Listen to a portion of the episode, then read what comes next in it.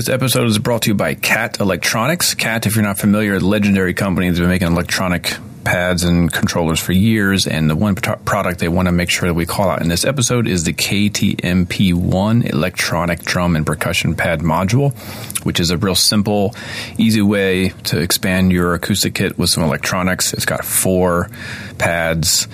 Um, you can play with your hands or with sticks. It's great for um, you know pop gigs where you need to have an occasional electronic hand clap or whatever. It's compact. It's affordable. I believe it's under 100 bucks. It's got 50 different sounds in there. All the stuff you would need for basic gigging purposes. You can assign. Um, you can change the signing. You can fine tune some reverb. Basically, this is the perfect entryway into electronics. It is the KAT KTMP1 electronic module. Go to katpercussion.com for more info.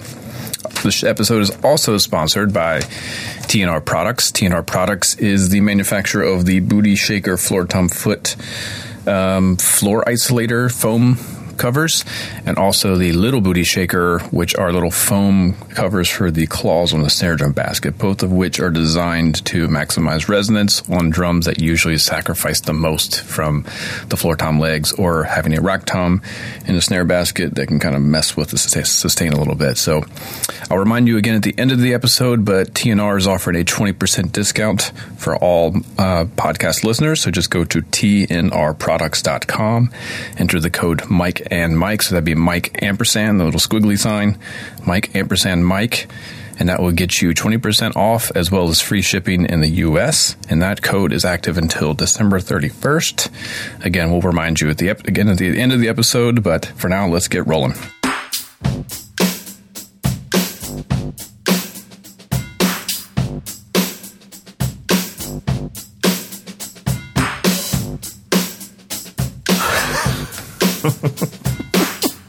I'm not even going to say oh. anything. How you doing, What's Mike? Up, how was how was Salt Lake City? dude, it was good, man. It was. Okay. Do we? Eh, how was Salt Lake City? all right, all right. I'll take that. Everyone, just know snafu on Johnston. That's all you need to know. A couple of people in Salt Lake City know about it though. Oh, they yeah. know that. Yeah. yeah, they were just like, "Why are you so down, man?" like, I rough go, rough go. Anyways, all is good. We are back, and Salt Lake City was fantastic, man. And there's so many people that listen to the podcast out there. So to all of you, thank you guys so much. And even got to run into uh, oh, he was last week's intro groove uh, Mike Lomax. Oh, cool. Can't believe I remembered his name. Nice. Yeah, he, he, we were talking. Amazing guy. I mean, honestly, we're kind of lucky.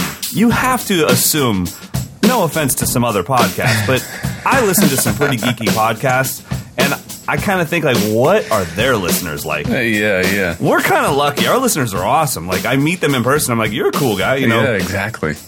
I can't imagine what like. uh Let's discuss the WB's The Flash and the Arrow podcast. you know, I, I, would assume there's some questionable figures. Hey, let's not be hating but, on our peers here. hey, do you think that I would be able to tell you that that was on the WB if I didn't watch it? I don't even know what so, the hell you're talking oh, damn it. Come on, join the geek revolution with me. Anyways, oh, I just all I know is I'm very appreciative that when I meet our listeners in person, they're always extremely cool people. And I got to meet Mike Lomax, and it was just it was just cool. We were talking about the podcast, and he was very insightful. And then all of a sudden, he was like, "Oh, and you played my intro groove." And to be honest, I mean he was very appreciative of the fact that we involve our listeners in our podcast and let them express themselves artistically, just like you just heard with Michael Rafter. Michael Rafter, that this, our intro. This might be his second spot on the show. Um, cool beat. He's yeah, using an old kit. I've never heard of a St. George kit. So if anyone has any information, it's a '60s kit from called St. George. So Michael, maybe you can share some info. But that's really curious. The snare drum is an Orbitone snare. Again, I've heard the name, never actually seen one in person. Very cool. Um, vintage UFIP hi hats, which is nice. Love it. Very cool. Love it. So he's got some cool stuff. He's recording Ableton Live. Uh, it's got the Focusrite Clarett 8P 8 pre interface. Again, if you're looking to get a little home studio setup, that is by far my top choice for function and affordability. Here's the cool part: two microphones, uh, a kick drum and an overhead, but they were actually on. It looks like they were on a different kit in a studio, so that was more of an ambient That's pickup, so cool. which is kind of neat. Doesn't sound like it. It sounds like it's closed mic to me. But nice, very cool. Yeah, that's awesome. And I think that that's one thing that most of us at some point or in the beginning fall short of is we're so scared to experiment. And that's Yeah. how you get the coolest stuff is just move things to the places that make no sense whatsoever. Especially two And- mics, you kind of can't mess it up. You're very rarely you're going to have any phasing issues. It's just whatever. Mic, Right. mic the corner of the room, mic the floor, mic Yeah. the ceiling. Just try it all. Absolutely. Very cool. Absolutely. Uh, I was just thinking when he mentioned, or, or when you were talking about UFIP cymbals, we should do a, a little feature or a segment on companies that came out when you and I were growing up, like when we were in our teens. Which ones of those are still around? Because when I think of the companies that I really consider to be industry titans, they've been around for a long time. So I'm mm-hmm. wondering, and I would have to really give it some thought, but I'm wondering who came out, say, 98 or later that is actually a standardized company where it's just like no they're part they're part of the industry. They're not a boutique company anymore. They're part of the real deal. And that'd be a cool thing to check out you know because I remember when UFIP came out I was working in retail. And I remember thinking uh, I've never seen cymbals that had this much craftsmanship and care put into Yeah, them. Yeah. because I was so used to very very consistent manufactured cymbals. Zildjian, Sabian, Paiste, just yeah, they're they're going to be what they are. And then all of a sudden, it was like, did some somebody make this by hand? Yeah, Like, right. yeah. I'm like, oh, I didn't even know that was possible. Yeah, Uh, nice. so, yeah. They've always been beautiful cymbals. I think they just had trouble getting uh, distribution here in North America, but man, it's beautiful. Charlie Watts has been using the China on his kit forever. Like that is his? China sound. Is an old, Wow. and I think maybe someone in Italy can correct me. The pronunciation is UFIP, not Yeah, UFIP. that's what I said. I've always said UFIP, but Yeah. then the uh, when I met one of the UFIP. reps, he kept saying UFIP. That's then it is what it is, right? Yeah, right. That's well, maybe I'm misremembering, but anyway, we need more beats. So please send in your your grooves, your tracks. Um, last week I was joking around about them needing to be full productions. They don't. You can have a Zoom recorder like we used to record the podcast, right, mm-hmm. Mike? yes, I do use a Zoom recorder, and I don't use Pro, Pro Tools that crashes. And this is not the second time we've done this podcast in one week. you can send your beats to mdinfo at moderndrummer.com. What are we talking about in this episode? We are talking about a lot of things. So, our educational section, I want to talk about developing a pattern and how you and I approach that. And when I say developing a pattern, I'm thinking of something very short, maybe between three and eight notes long. When that comes to us or to our attention, how do we attack that? Our featured artist this time is Mr. Gergo Borlai. If you are like me and you don't know who he is or didn't know who he was, I promise you will not make this mistake that I made, and we'll talk about that later. uh, he is one of the greatest drummers in the world. I'm excited to talk about him. In our gear review section, we'll be checking out the A&F 5 by 14 raw copper snare drum. We'll get to your listener questions, and as always, we'll give you our picks of the week. It's a week. Let's get started. All right. Okay, so first of all, moving forward, we're getting close to, to the end of the year, and you and I are very anti New Year's re- resolution. We either improve our lives or we don't. Yeah. But we don't do it on a date. yeah, it's kind of a weird one. And inevitably, if I set a date for something, I'm going to, I just don't. I go right past it. Uh, my my one sort of New Year's resolution is still to get off of 24 hours of coffee. So that I'm going to stick to. But drumming wise, let's just say Yeah. we have goals. we have goals, and I, I think annual goals are fine. Like, okay, I, I think that if I chose to work on, say, my single stroke clarity and speed, having an annual goal of I, I'm, it's going to take me a year to do this minimum. That's like mm-hmm. just scratching the surface. So I'm okay with that, but I, I don't.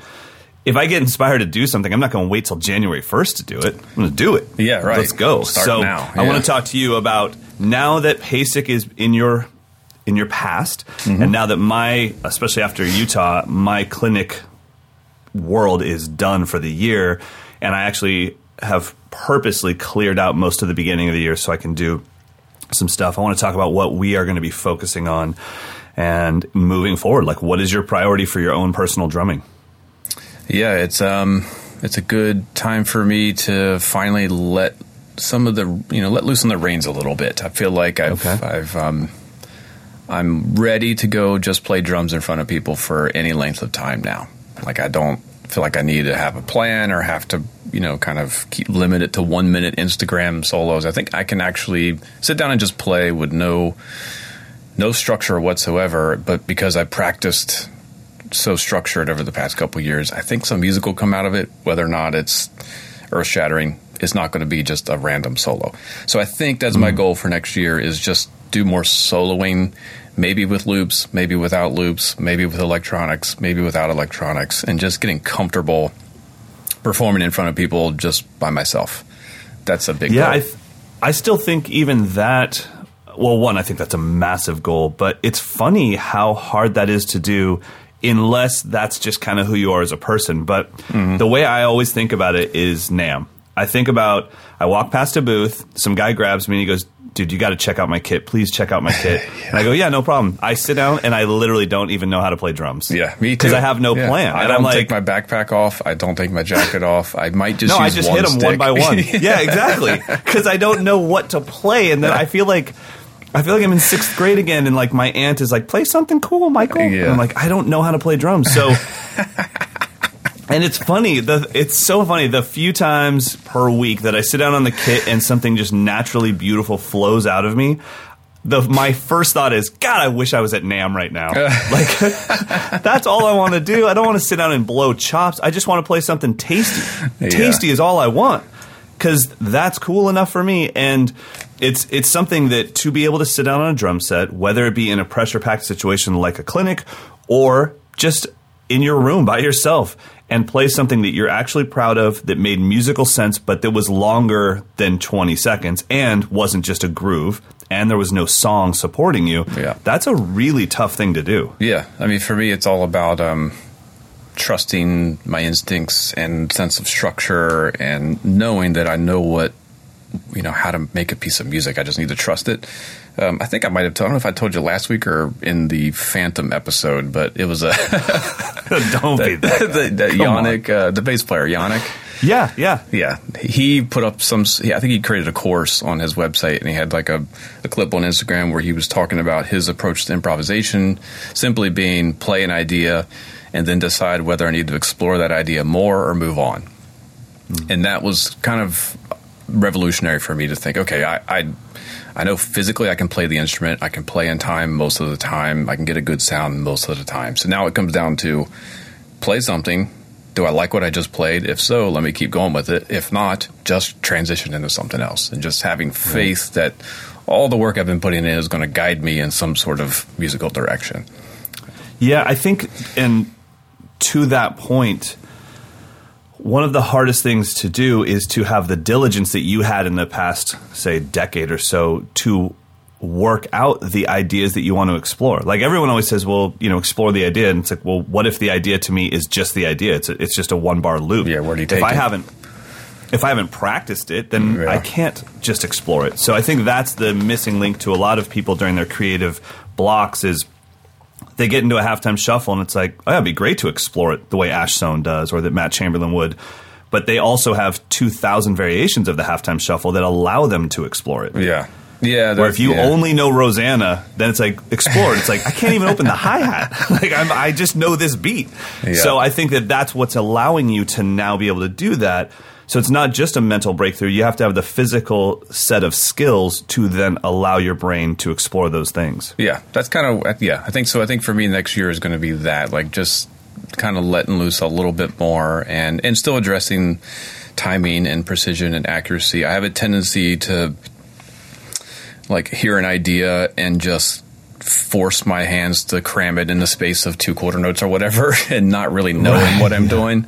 So anytime I go into one of those moments, I'm, I'm going to stop myself and say, okay, make sure you know exactly what you're doing. Was that 30 second notes? Was that triplets? Was, was where right. was all the patterns? But for the most part, I want to just play and not, not depend on the kit being a certain way, having to have loops, having to be in my studio, having to have, you know, just, just right. play. All my clinics have been set up that way where I just use whatever gear is there. And that's that's the purpose of it is just use it. If it's a dead sounding kit, we'll play a way that makes the dead sounding kit work. If it's a super high bright bebop kit, which by the way I just just finished demoing the new Gretsch Brooklyn Micro kit. Yeah, I saw the picture you put up. That Holy thing looks amazing. Smokes! It immediately puts me into super creative mode. Like really, Jack DeJohnette, Elvin Jones, just live in that world, just explore the instrument with no sense of. Uh, you know the bass drum has to do this type of thing and right. just a sound. And so it's a really amazing kit. So the instrument inspires me to do that as well but i don't want to rely on that. So that's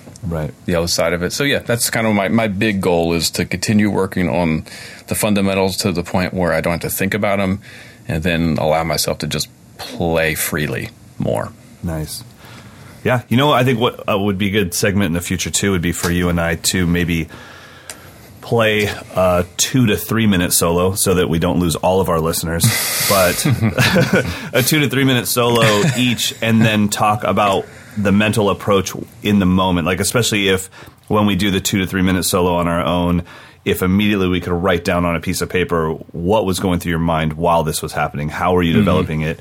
At what point did you decide to move on from the idea? And was it something that happened while you were drumming that caused you to realize, yeah, I think we're done with this one. Um, and on a listening level, I would love for us to critique each other. Like maybe you, as the drummer, felt like you were done, but I was really bummed when you moved on because mm-hmm. I wanted you to stay there longer.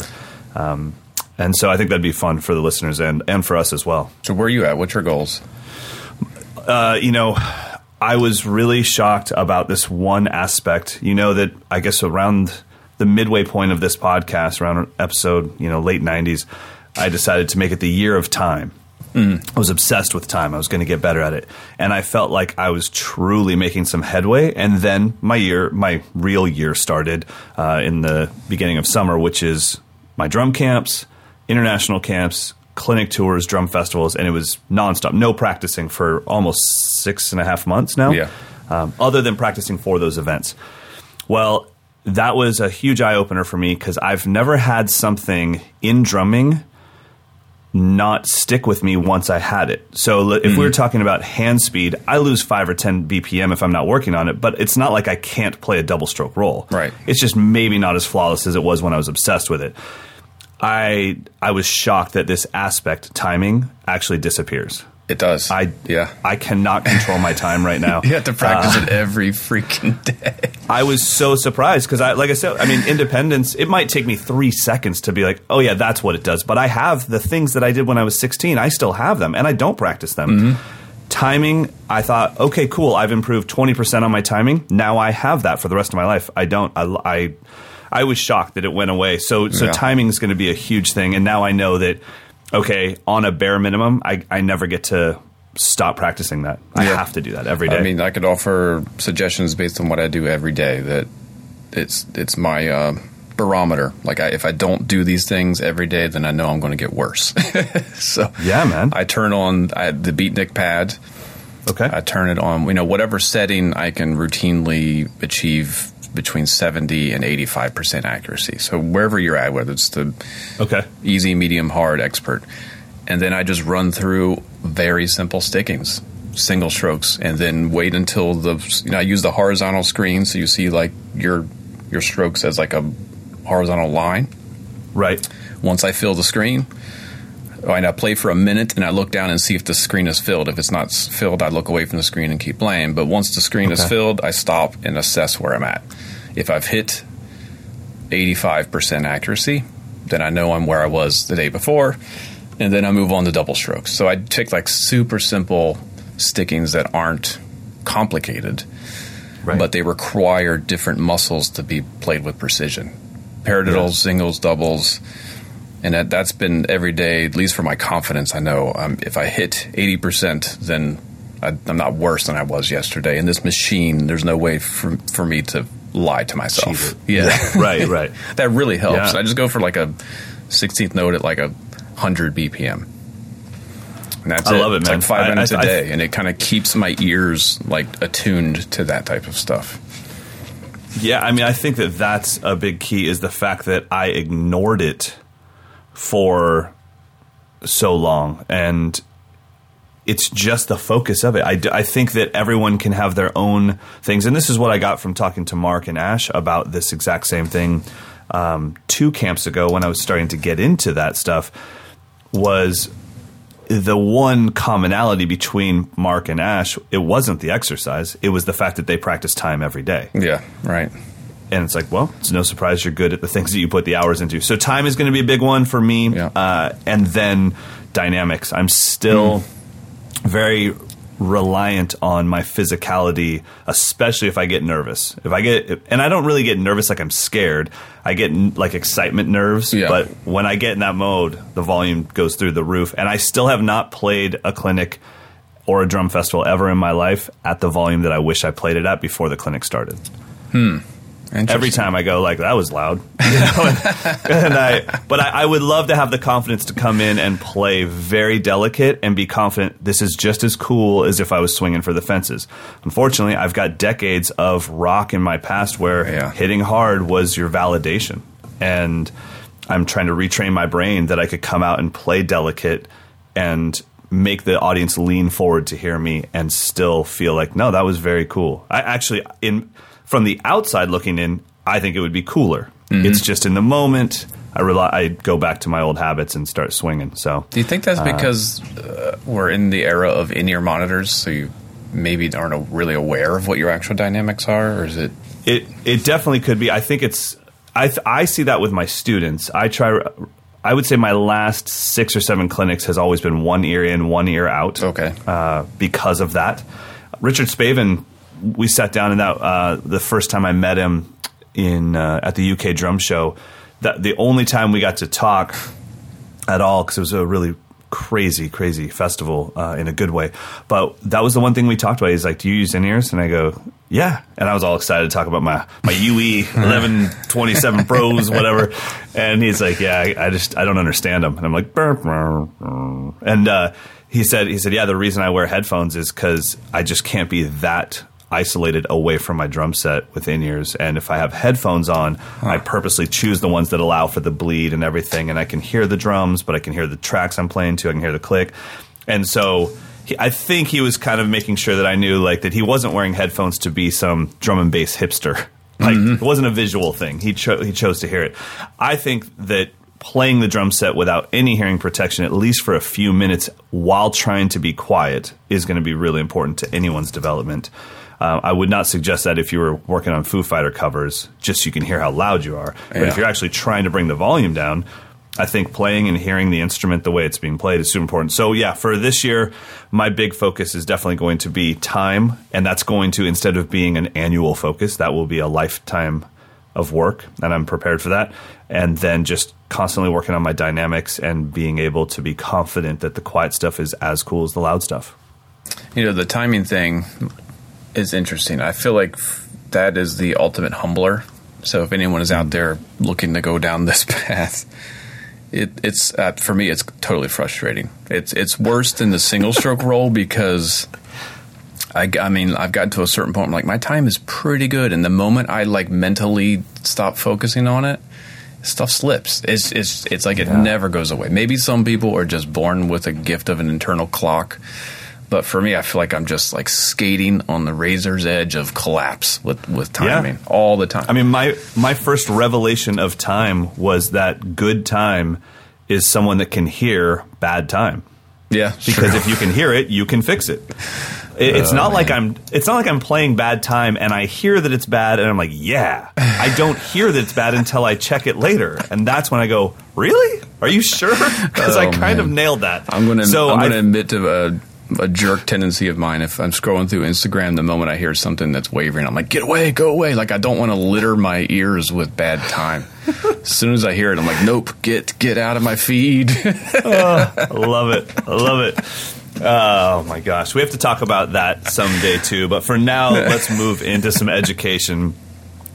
Uh, so, we're talking about developing a pattern, and I wanted to walk you guys through a couple options when you're developing a pattern. And when I say a pattern, this could be a sticking pattern, hands only. I would consider anything, well, I guess singles are a very short pattern, but once we hit paradiddles, we're in, in pattern land.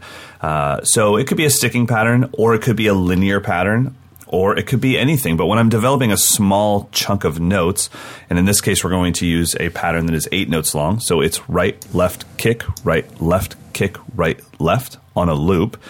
When I'm developing that pattern, I do quite a few different things with it, and I don't just play it. And so I wanted to talk about how Mike and I attack this stuff. But before we do that, I want you guys to hear this pattern. Um, so the first thing that I want to show you is how this pattern sounds monotone, and then I want you to hear it with the right hand being accented and the left hand being ghosted, and then another two bars of the right hand being ghosted and the left hand being accented. And you'll hear how many things live inside this pattern. And that I think is the awakening that, oh, this pattern is way more complex than just right, left, kick, right, left, kick, right, left. So let's take a listen to that.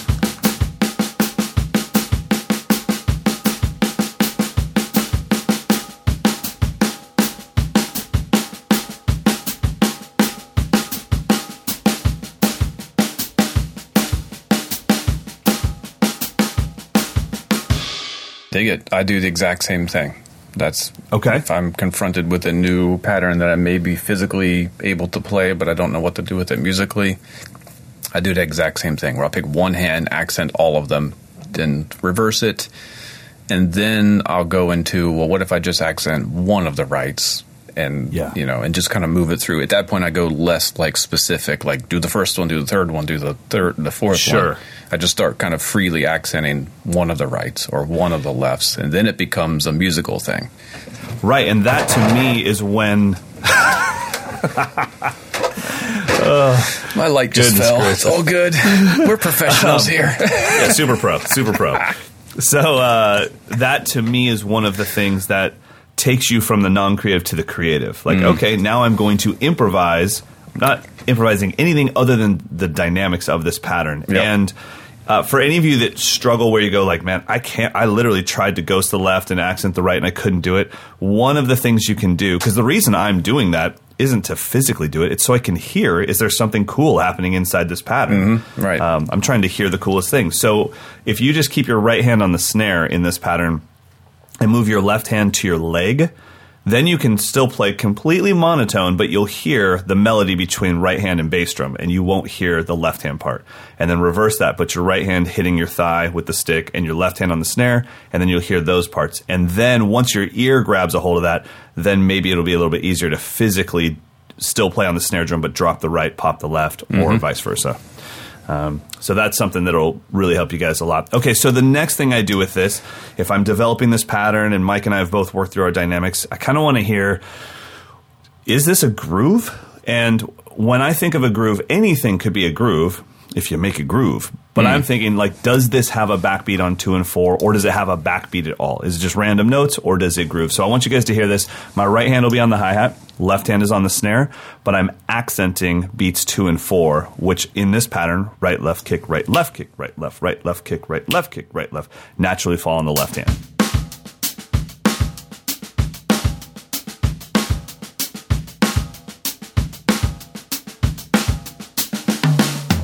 Dig it. I mean, that fits perfectly with that pattern um, to do it that way.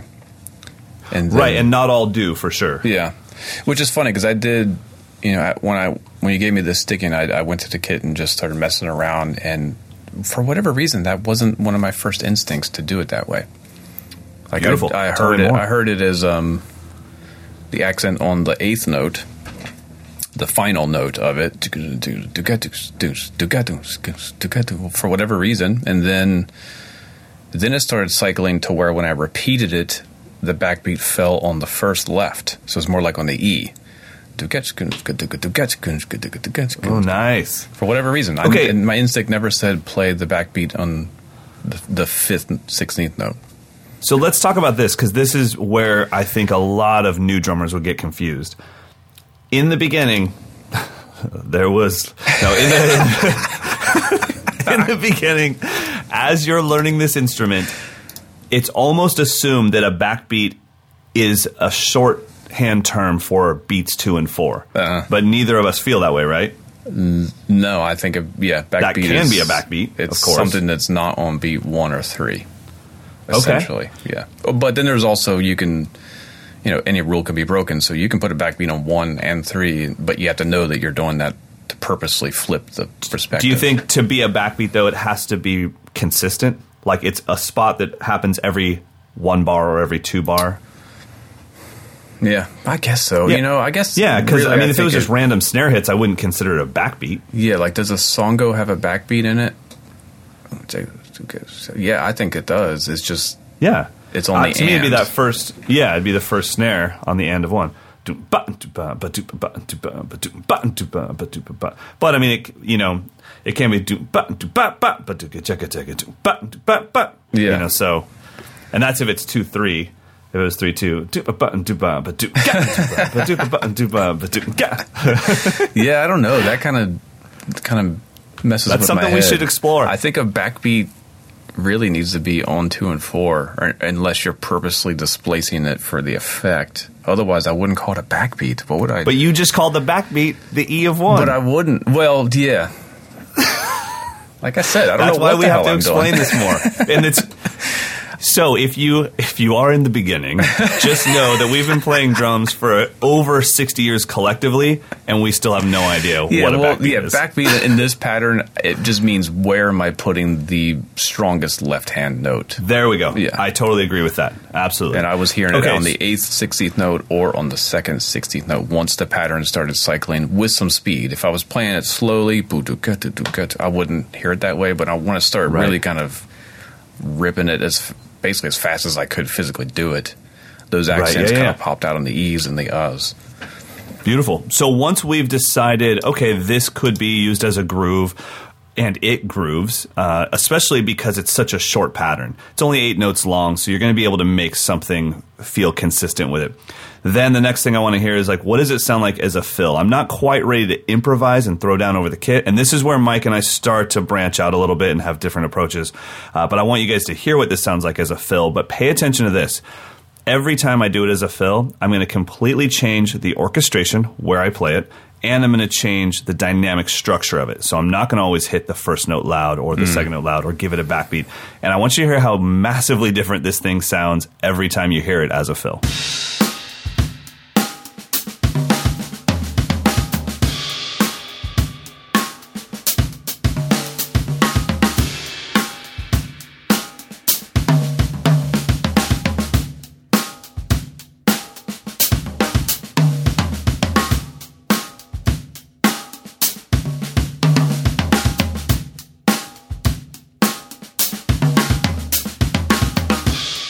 Yeah, I mean, if you if you if I didn't know that was one pattern, there's no way I would have guessed it. I would have to like really focus in on the sticking and say, oh, he's playing the same thing every single time. It sounds completely different to me each time you play Yeah, that fill. especially if you can't see my hands, you- you're already making assumptions that his right hand must be over there or his left hand must be there. Yeah. You don't know if I'm crossing over. So that to me is why it's so important to practice something very deep. Mm-hmm. Because now I didn't need to learn 20 fills. I needed to learn one fill 20 ways, and now I'm good. Now I have some seriously flexible vocabulary. By the way, please don't rewind this podcast and listen, but I will tell you this that segment right there is where all that freak out over time happened. When I Oh. listened back to that, I was like, oh my God. oh my God, I'm the worst drummer that's ever lived. and so that, like, making that exact audio, I was like, I just want to crawl in a hole. And uh, so, yeah, so I. And now knowing that if I would have posted that on Instagram, you would have skipped me. Damn it! All right, so this is episode 170. let's let's bookmark this. So let's Okay. do 180, revisit the pattern. 190, revisit the pattern. Until that, until you can actually listen to me without throwing up in your mouth. no, just for yourself, just to say like, all right, did I? Is it is it better than Yeah. it was uh, two months, two and a half Ten months episodes ago. Yeah. I love it. I love it. Oh yeah. Okay, so you so- had kind of alluded to this is where you and I slightly diverge. Um, Right. kind of similar goal, but um, I don't immediately put these patterns into a an, an old groove and then use it as a fill. I, I will say I'll go into play the pattern as a groove, and then in the fourth bar play the pattern as a fill. Go back Love to it. the pattern for, for for three bars as a groove, and then just start kind of morphing between. So it's not always three and one. It might be one and a half or half of the second bar is more of a fill type of idea. So Right. that's that's kind of putting me maybe closer to your fourth uh, step.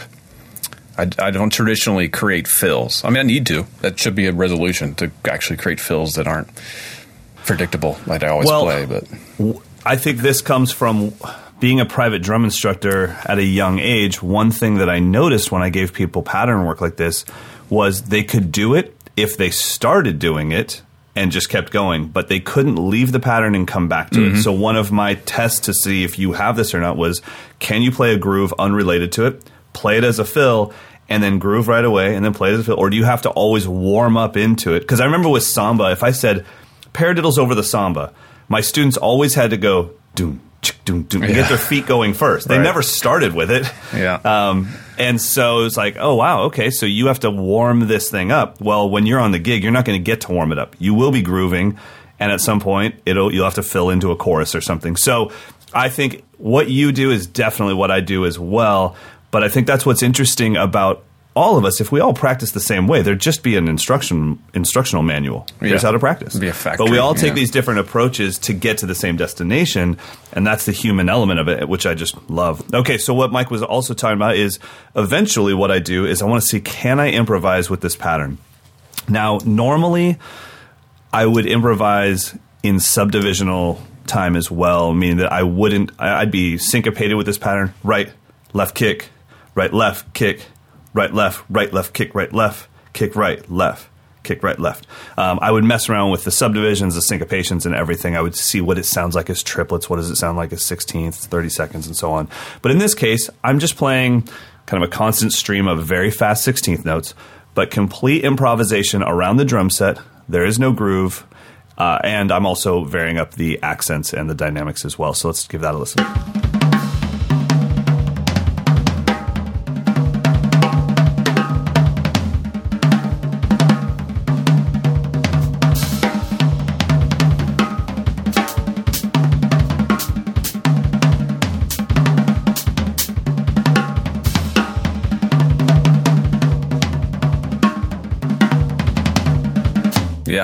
That's that's that's the stuff for me. That's the goal for me. If I can get to that point when I can just make music with one idea for an extended period of time and not feel like I don't think you ever repeated yourself. There might be some sort of shape to it, but I don't. If anything, two bars of like a theme, and then it was like get out of there. Yeah, but it, it definitely wasn't predetermined. It was like it happened. I loved it and did it again. Yeah.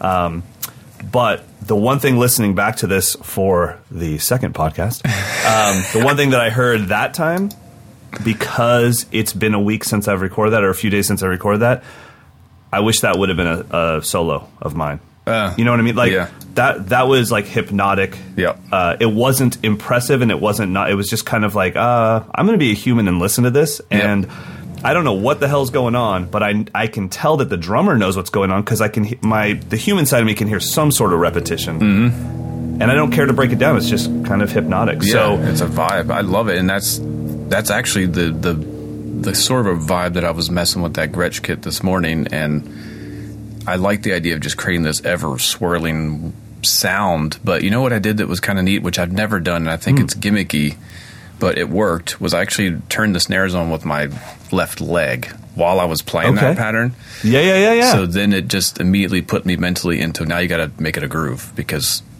as soon as you had the snares on, that that hypnotic kind of swirling sound is gone. Yes. So agreed, that was just agreed. fun. It was just one of those random, like, oh, cool, I've never done that. And it actually worked. We'll ever do it again? That's really cool. Probably not, but it was fun. That's really cool.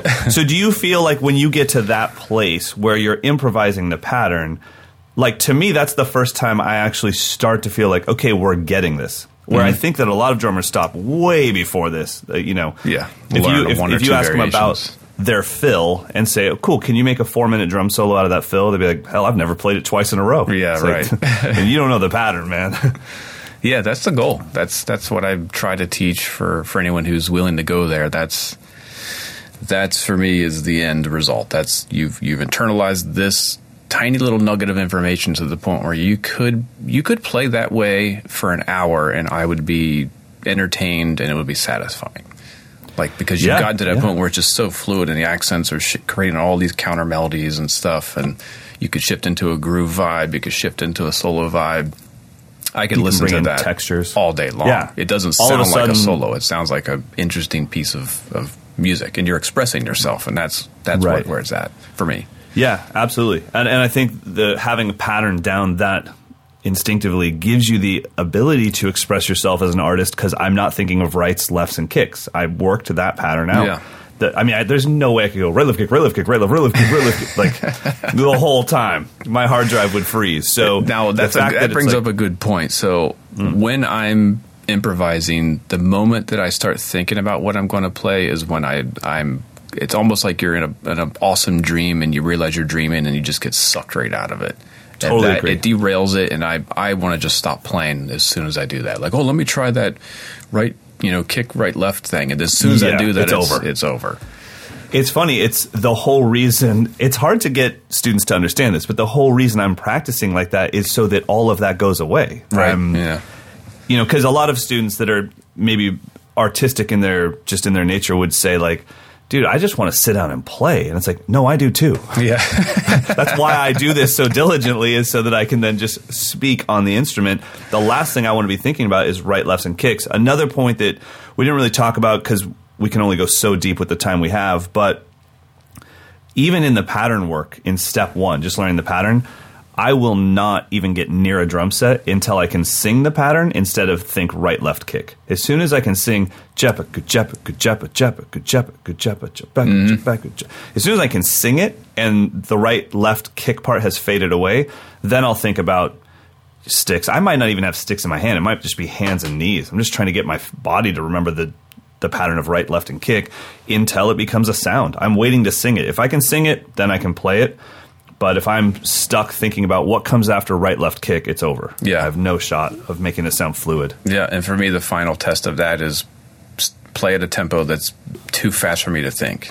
And then can I just really? do it? Like pick like a oh the test, not the practice. No, no. I was like, test. that's how you start. No, the test of it. Like I think I've got it down. Let yeah. me put it at a tempo that I know that if I tried to think of every sixteenth note, I would just my brain would just swallow up on itself.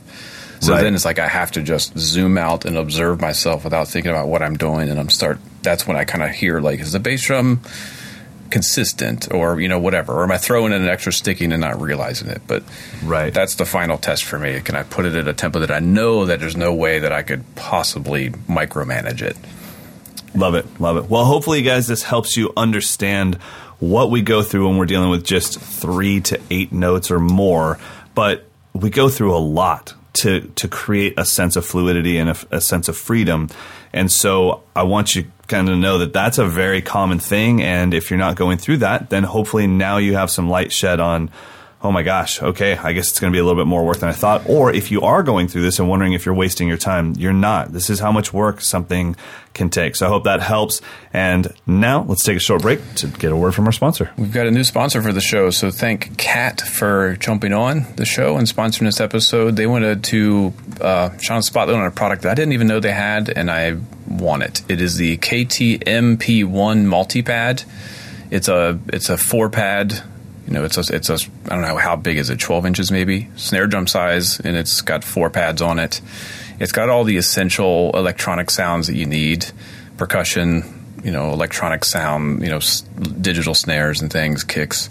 It's got some reverb, but the most important thing is its price. So if I, uh, I, just looked it up, I was like, that I must be looking at the wrong thing. This yeah. thing's under a hundred bucks. Under a hundred bucks. So if you want a simple, quick, easy, reliable way to just add add some electronic elements to your kit for pop gigs if you want some hand claps or whatever. This, this is kind of the way to go. And KAT is you know has such a good reputation for being a great company. If you remember back in the day with the drumKAT and the malletKAT and trapKAT, um, so this is an affordable option. I need to get one for, for just day to day gigging purposes. So I don't have to worry about taking a $900 multi-pad out to a gig that someone could knock over or whatever. So it's a great piece check it out. It's the KTMP1 electronic drum and percussion pad. Um, that should be my pick of the week. But anyway, thanks, KAT, yeah, for sponsoring. amazing. Very cool. Very cool and very non-threatening to people like me that don't use multi-pads. Yeah, and are like, yeah, yeah, I'll just, uh, I'll just clap my hands near the microphone. I'd rather do that. I'm too scared well, uh, to get into this world. it's funny because I mean, we, you know, we feature uh, you know, pop drummers every month, and I don't think there's been a single drum setup in the past ten years where there hasn't been some kind of electronics. It's just right. become part of. We were even just discussing yesterday, like should we? Because we normally break down the outlines to drums, cymbals, and electronics.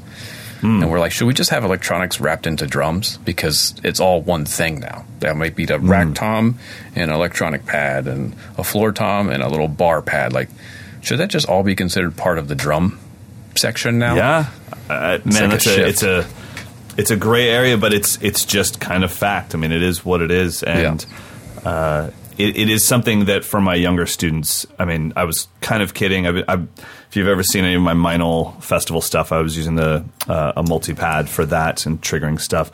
So I have used it, but I, am also not a gigging drummer, so it's not a requirement mm. for me. If I want to add it, I can, but I don't need to. But if my students tell me man, I wish I was playing out on tour with somebody. I'm like, you don't even have to name the artist. I don't. Even, you don't have to name the genre. You're going to need to know this at some point. Yeah, yeah, for so sure. it's just part of it. Awesome. All right. Well, thanks, KAT, for sponsoring this episode. Now it is time to talk about our featured artist, Mr. Gergo Borlai. Uh, undoubtedly one of the most proficient drummers in the world. I don't think we can say best drummers because that's a, that's a matter of opinion, but oh my god, yeah, he's got facility on the instrument, and what I love about his playing is that it's very advanced musically and conceptually as well. So he he's got he proves his amazing sound and his touch is beautiful, but he can play the drums f- as fast and as complicated as anybody on the planet. Yeah. I can't think of anyone that I would say is clearly better than Gergo Borlai. I can't think. No, if if I was going, if we were going cage match with drummers. and, and, there was a lineup, I can tell you right now, I'd be like, that dude right there. And they'd uh, be like, Gergo Borlai? So, if you don't know who Gergo Borlai is, don't feel bad. A few years ago, I was in the Dominican Republic doing a drum festival. It was the, uh, it must have been about four years ago now because it was the actual day that I met Mark Guiliana for the first time, or spent any time with him. I'd met him at NAMM and stuff. I met Zach Danziger for the first time. Mm-hmm. Eric Moore was there. And we were sitting backstage and we were hanging out. We're all talking drums.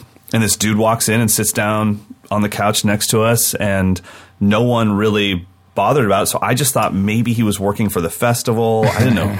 I don't know. I, I was kind of like, okay, man, come on backstage, hang out with the drummers. So, being the moron that I am and not knowing who he is, my first question it. to him, he, he even said, I'm pretty sure he said his name, like, hey, how's it going? I'm Gergo. And I was like, hey, I'm Mike. But I'm in a foreign country. I don't know the name Gergo. Yeah, true. So, true. So I just, I asked him, do you have a drum set? that was my first question. And he goes, he's so polite and he's such a sweetheart. He goes, yes. And I go, oh, that's cool. What kind of, what kind of drum set do you have? And he told me about his drum set. I asked him what color it oh, was. Oh my gosh. It was. I hope so, everyone like, else in the room was like, just like looking at you like, oh my, where's this going to go? yeah. I'm so lucky. That, I mean, what if that was somebody else that had a huge ego. You know, I mean, I'm so lucky that that was Gergo. Like, so I'm, I'm like, well, that's really great. Keep at it, kid. And then that's it. I walk out, and uh, the next performer happens to be Gergo. So this guy who I thought was working for the festival is now on stage, and he completely obliterates the kit and plays things that if you gave me another 300 years, I could not do, even with enhancements. There's no way I could play what he's playing. And I was like, oh my god, oh my god. I just asked the, uh. one of the greatest drummers to ever live, what color is your drum set? or do you have a drum set? Do you have a drum set, buddy? Yeah? Would you, you like some of my signature drumsticks? I'll sign them for you. Oh my god. And then from that day, that guy has been one of the coolest people to me. Every time we've done a, we did a camp together in Canada We've never spoken about that moment. Uh, but I, I just I, I I really look up to this guy not only for his facility and how great he is on the drums. Obviously, he's he's great, but man, to be as humble and as kind and non condescending to every drummer in the world as he is, that gives none of it, it takes all of our rights away to be jerks mm-hmm. because he really is that great. Um, and before we talk too much more about him, I want you guys to hear what he sounds like. Uh, so let's check out a little audio clip from Gergo.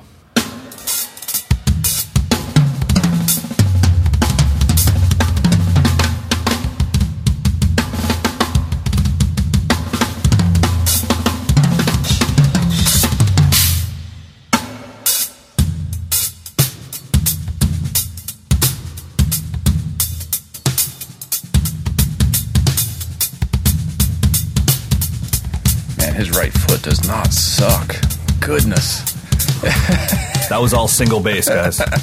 no, that was not. He has double pedal. Whole, but I mean, it's it's the the guy's flawless, man.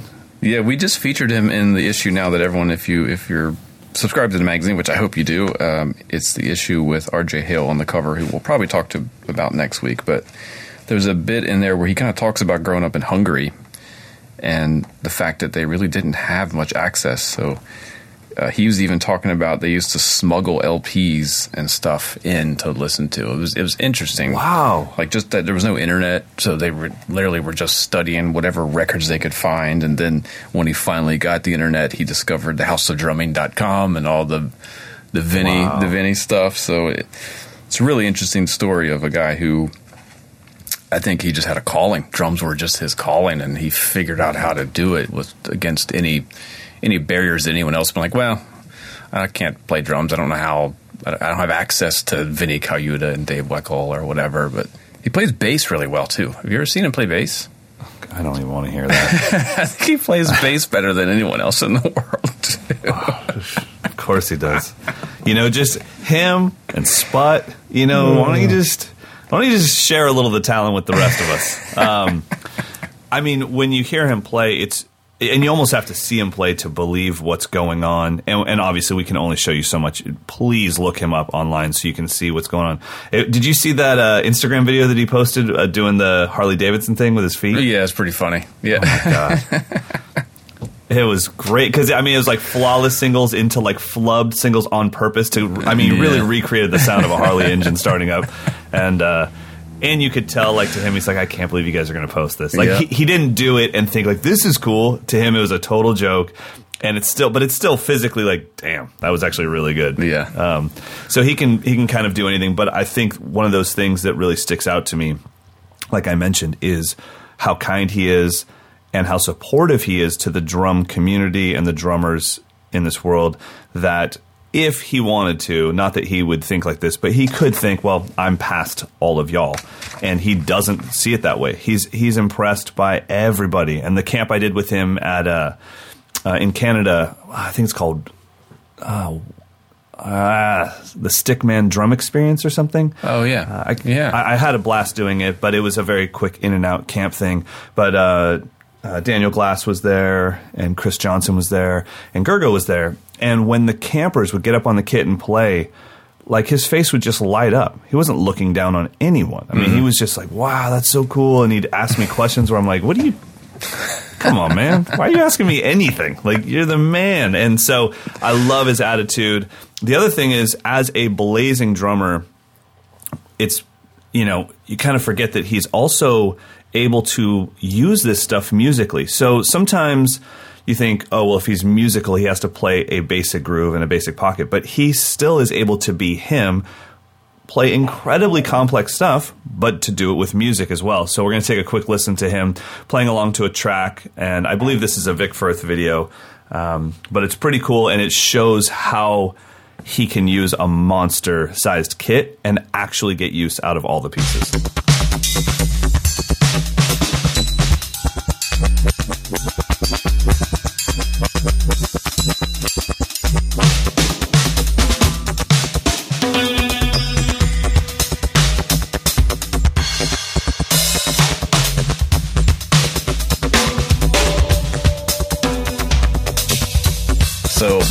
Question for Gergo would be tell me that was not the first time you ever sat behind that kit. It had to have been, but I don't it, it felt like he was so comfortable behind this insane kit with like 300 sound effects behind him. I mean, what those factory metal things, but so yeah. comfortable. But you could almost tell that he was learning the instrument while he was playing just an amazing piece of music. It's kind of yeah, neat. It's it is really cool. Um, and I, I really hope that you guys take a chance to really dig into his career because he's been on over a hundred albums, and so he he he does a ton of stuff. But I, I, think the one thing that if if somebody asked me to describe Gergo Borlai, it would be the modern fusion drummer.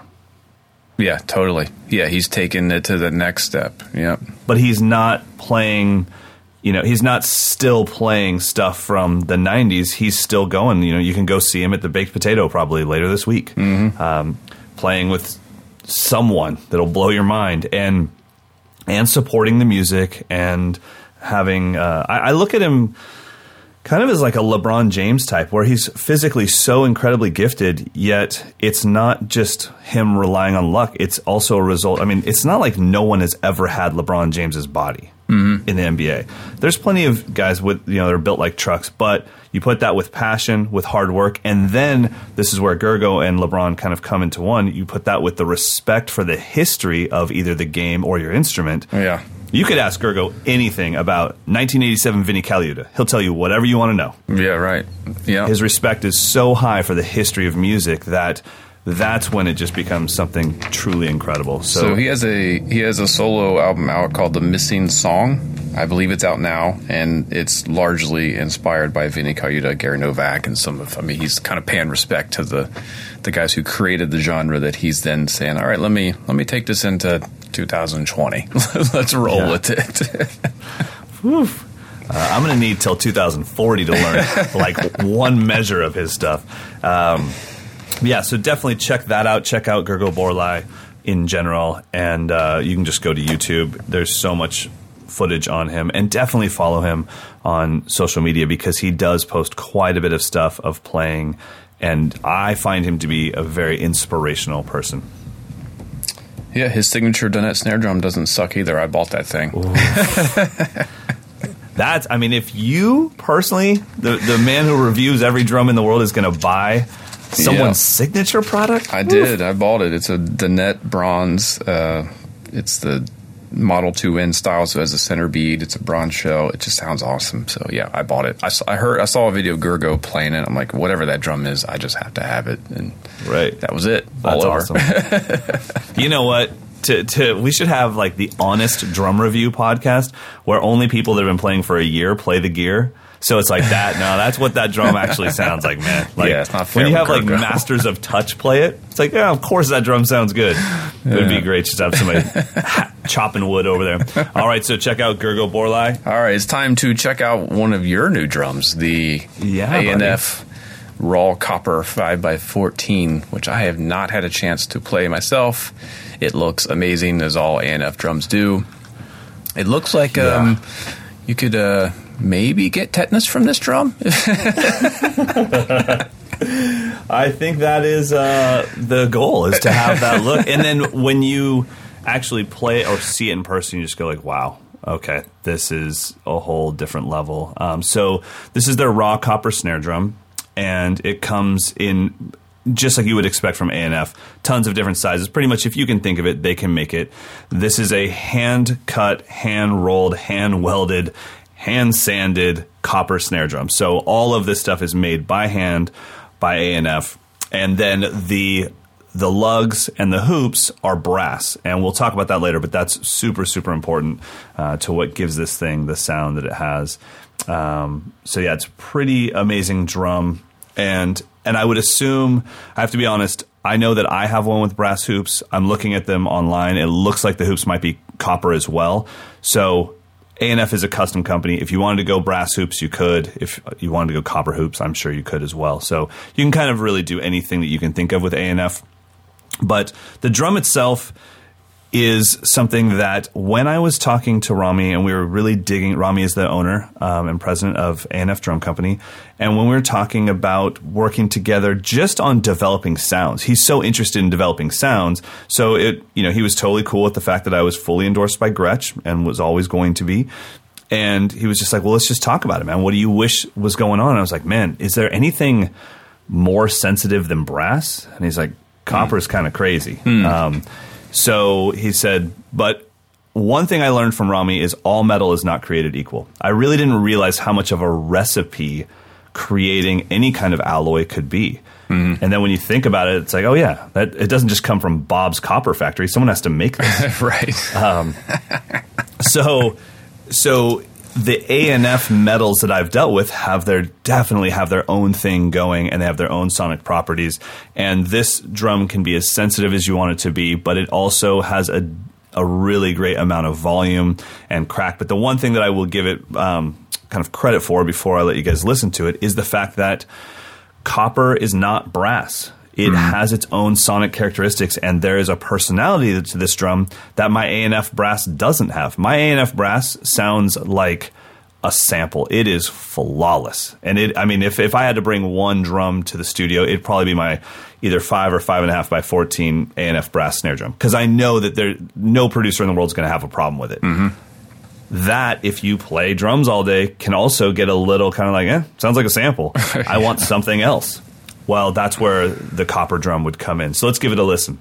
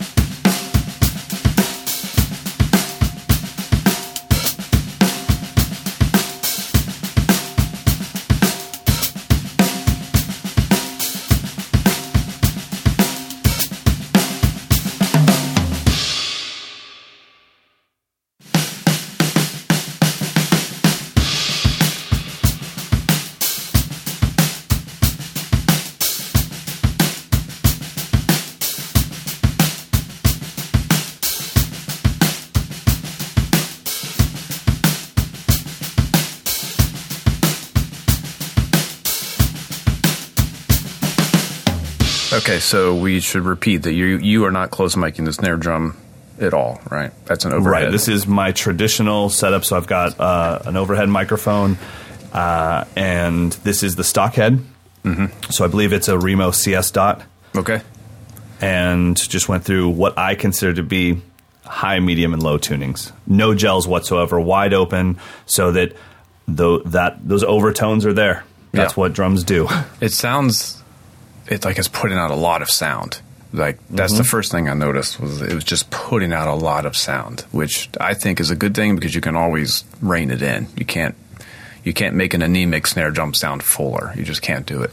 Exactly. Um, exactly. And I think the beauty of A&F drums for me, every time I hear one, if you had the, the head barely tensioned at all, there's just something magical there. Like that yeah. just sounds amazing, and I don't feel like you need to put a ring on it or, or put any kind of gels on it.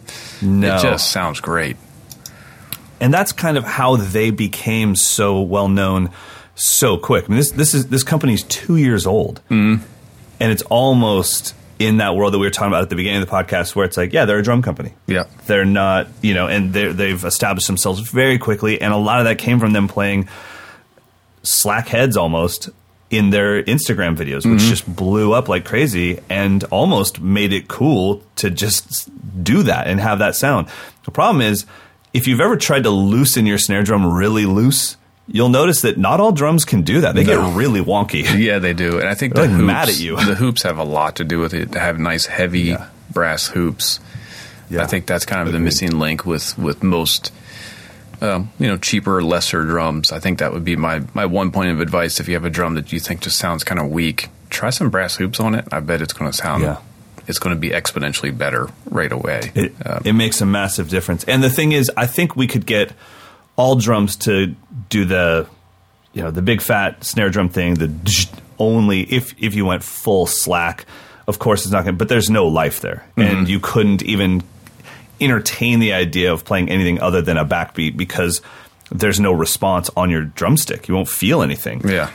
When I was playing that loose tuning, I could have buzzed into my backbeat or buzzed into my bass drum. I could have yeah. done some diddles. I could have played that drum. It was fully playable at that tension, but still had that sound. Yeah, know? super cool. What I we usually hear in copper, which I hear a little bit in this drum, I think this has more range than than your kind of general off the shelf copper drum is it's it's the overtones seem to be in the mids and upper mids, like there's not a lot of that low mid stuff, which I think is what we associate with like a Black Beauty sound. That lower mid kind of fatness, it kind of mm-hmm. scooped out a little bit. So I, I, think it's a slightly brighter sounding drum, but it is. This is an example of one that has a lot more range than just your generic copper shell drum. I think. Yeah, and I mean, I think when we listen when we listen to those little sound bites that I did if you said, okay, from now on, you can never tune that drum anywhere other than that one, whether it was the high, the medium, or the low, I'd be fine with it. I liked all three of them, mm. totally fine. Yeah, you know, I didn't.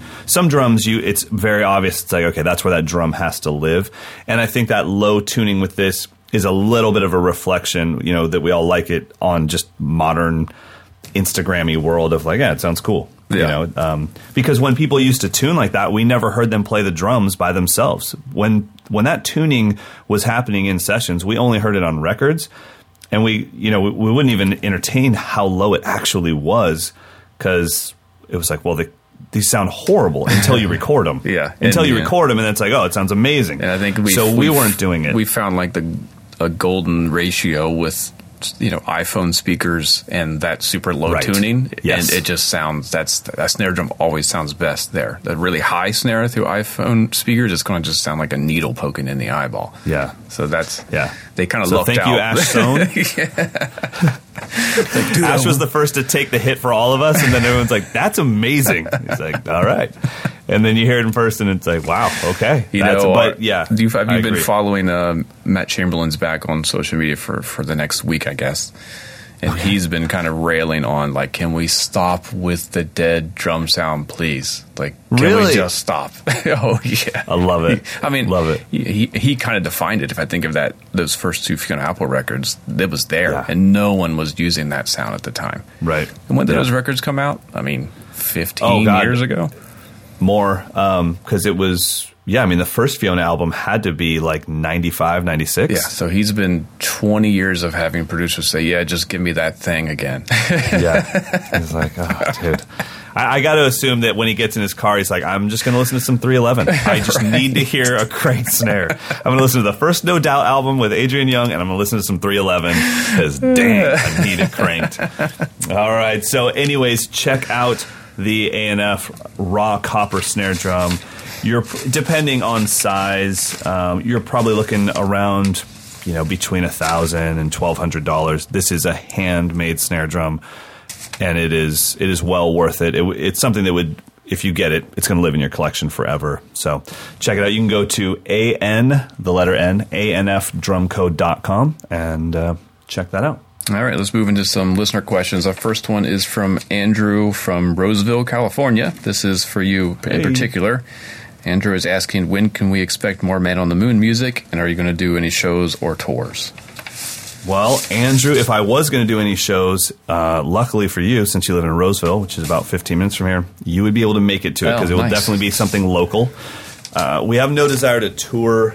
Uh, I'm one of the reasons that I, I love playing with these guys so much is that they are very busy musicians that are in their own groups that are that take up some of their time. So they they don't need Man on the Moon to be their breadwinner band, mm-hmm. which takes all the pressure off of me. That we only make music to make music and to enrich our souls, and it's it's very pressure free.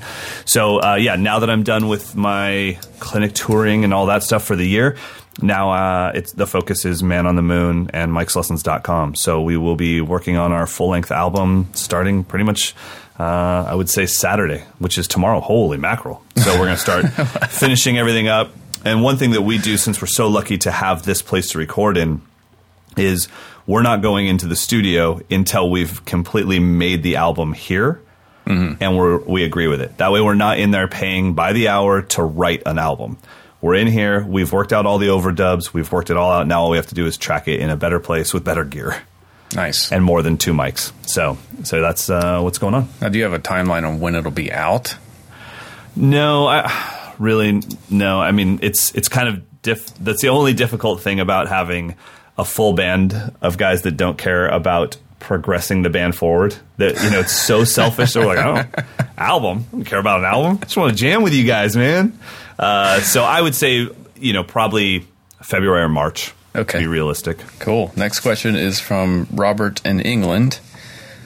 He says, over the last few months, the amount of teaching I've been doing has been increasing, and I'm now teaching more uh, intermediate players, which I really enjoy. With these students, I'm able to work on more musical concepts, but sometimes I'm finding my ability to explain them succinctly is lacking, and I often stumble over my words, like I just did, leaving the student confused. I'm wondering if you have any tips on improving the public speaking aspect of one on one teaching. I'll let you take hmm. that one because I need to learn how to do it as well.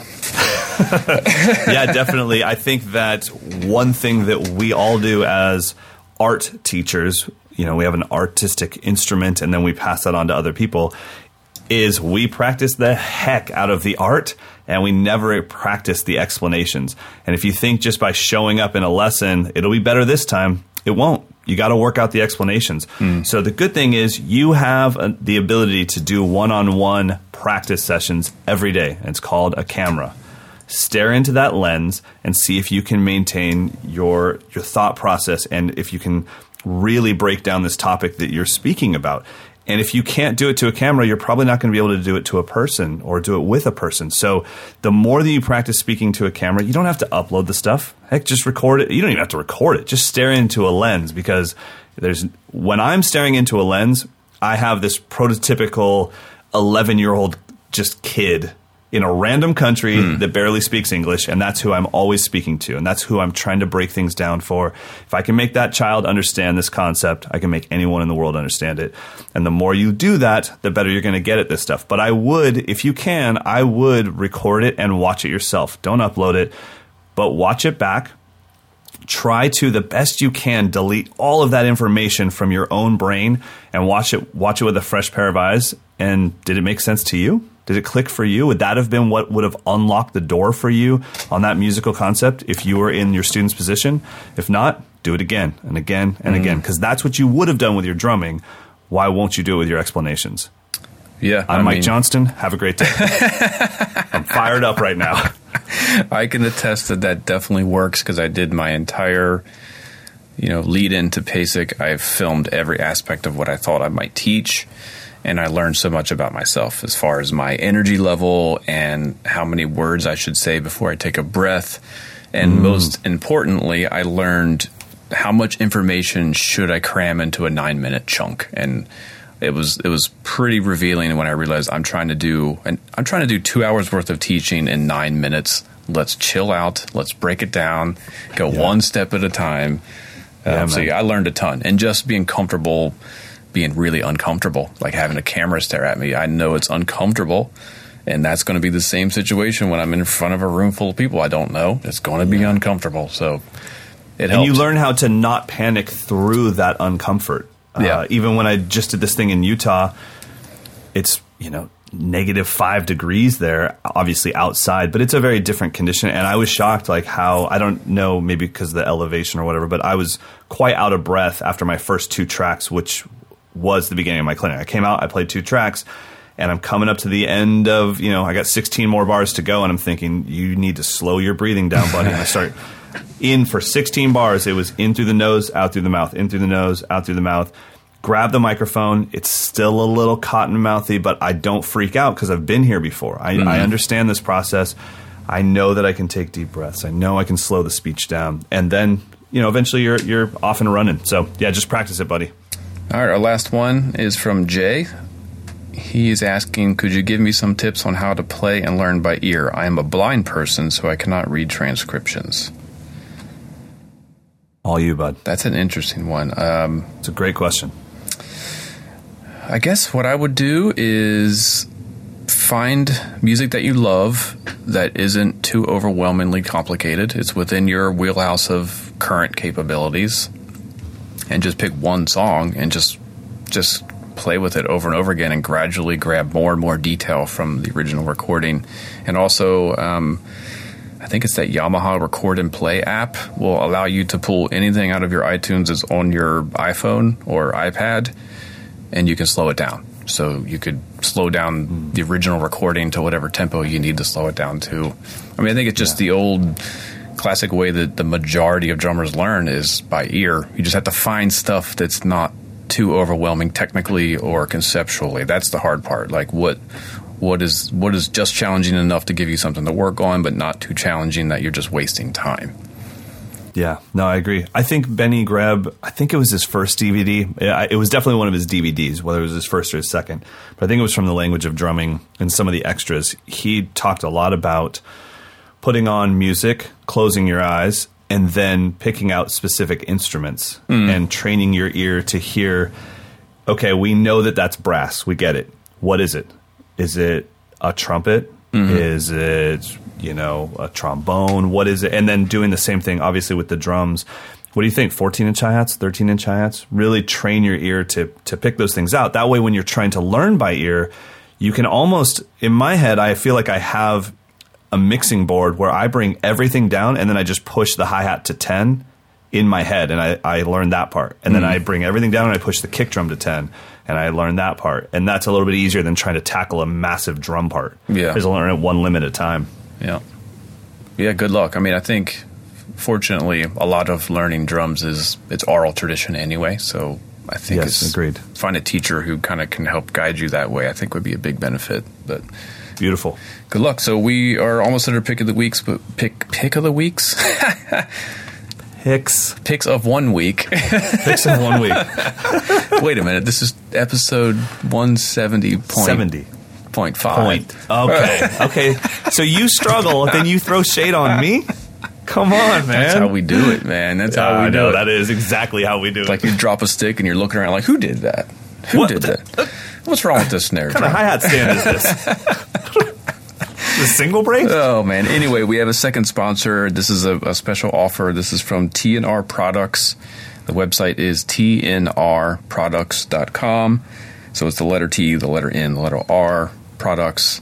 They are offering a special 20% discount code. So if you order anything from their website and use the code Mike ampersand Mike, so Mike and Mike, no spaces, they will give you 20% off anything you purchase plus free shipping. If you're not familiar with TNR's products, they have the Booty Shaker uh, foam floor tom foot covers which I have and I use in the studio. They're really effective on my old uh, vintage Slingerland and Ludwigs to kind of allow the drum to resonate fully. Um, because a lot of times the legs just deaden the sound. So the the booty shakers give you a more natural, full floor tom sound, and then they also have the little booty shakers, which go over the claws on the snare drum basket. Does the same thing. It keeps the snare drum basket from dampening the resonance of the drum in any way, shape, or form.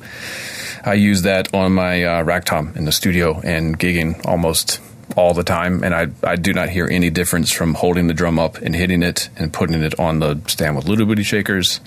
No difference. So check them out. Go to awesome. tnrproducts.com, order yourself some of those, and you'll get 20% off plus free shipping, but you have to be in the U.S. to get the uh, free shipping. But 20% off for everyone.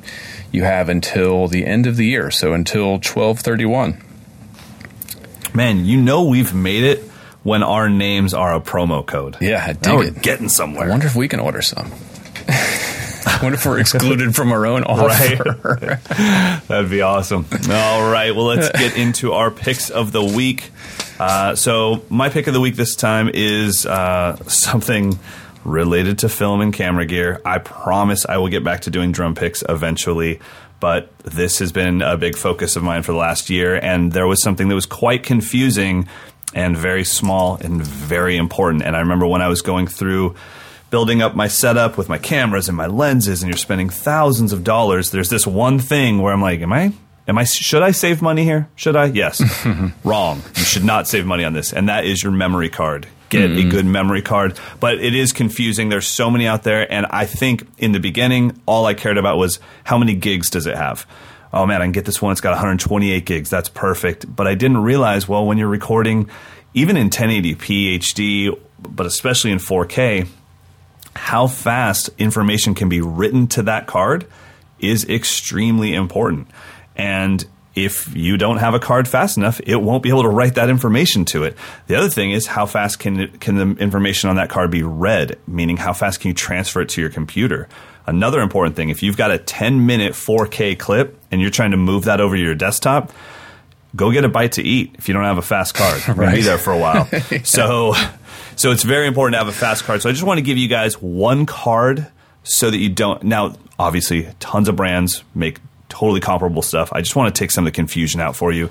So this is the Sony SF G64 slash T1.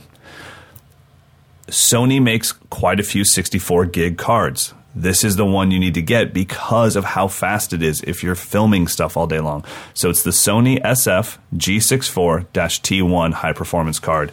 This is uh, read and write at 300 megabits per second. Super important for that for that transfer speed. Well, read at 300, write at 299. That's enough for me. Uh, but I'm I, the reason I'm recommending this is because I ended up buying three of these because I'm usually running two to three cameras at a time. I've never had a crash with these. I've never had any problem, and I'm recording in 4K, and it writes flawlessly, reads flawlessly, and transfers to my computer super fast. You're looking at about 100 bucks for the 64 gig. If you want to go crazy for 128 gig, it's 230 dollars most likely you would never ever need that much space unless you're filming weddings. But if you're filming drum clicks clips for 10 minutes, the only way I could see that you would need that is if you're setting up your camera and filming your gig. Then mm. it would be nice to have a 128 gig card. If you're literally making Instagram clips, they make a 32 gig card. All the speeds, all the specs are the exact same thing, but it's only 60 bucks. So if you just type in, if you go to Amazon or wherever, B&H Photo, doesn't matter, Sony SF dash G64 slash T1. I know it's a lot to remember, but if you do that, then you'll find everything you need. Sweet. I need that. I've had a, a card fail on me, and when I just finished a product demo, and I did not want to do it Ooh. again. It was the worst. That would be like like Pro Tools crashing after you did an hour long podcast. I have no idea what that feels like. All right, my pick of the week is different from what it was going to be. I discovered um, by chance on iTunes, there's a collection of interviews with all kinds of legendary jazz musicians. In particular, oh, wow.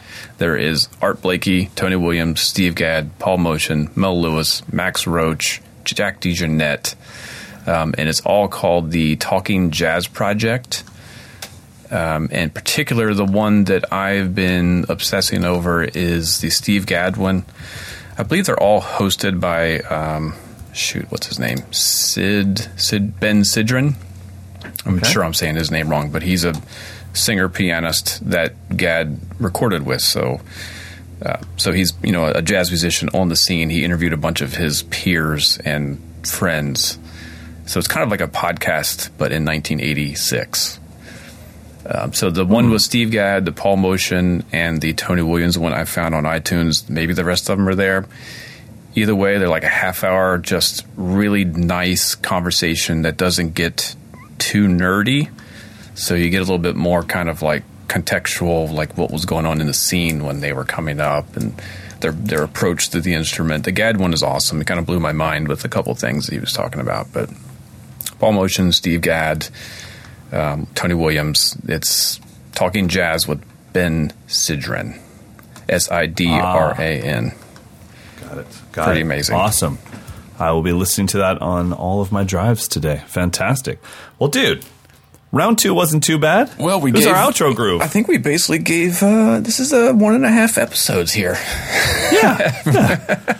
We went in, man. We're going deep in this one. So we've got um, this the beat you're hearing fade in right now, which I will tell you as soon as I open up the file. It's James Sharp. James Sharp. That's cool, man. That's tribal.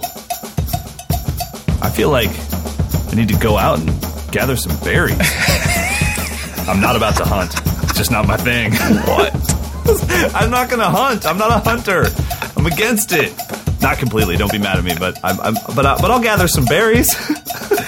you get fired up to go gather some berries. uh, who doesn't? Come on. Well, uh, James, your beat is officially the berry gathering beat of the week. Oh, the berry gathering beat of the week. That's James, T-shirt number eight. James Sharp over in the UK. He's playing a Yamaha Stage Custom Birch kit. kit. He's got the Ludwig Blacklight snare. He's got two Rhythm Tech hi-hat tambourines. Um, using one of those camp percussion lunar lander jingle thingadoogers that sit on the snare drum, which was my pick of the week, I think, a year ago. Uh, pretty cool little device. Yeah, so that's the um, berry picking beat of the week. Oh, goodness gracious. You know what? I got to say, round two went better than I thought it would. I thought you'd be mad at me the whole time.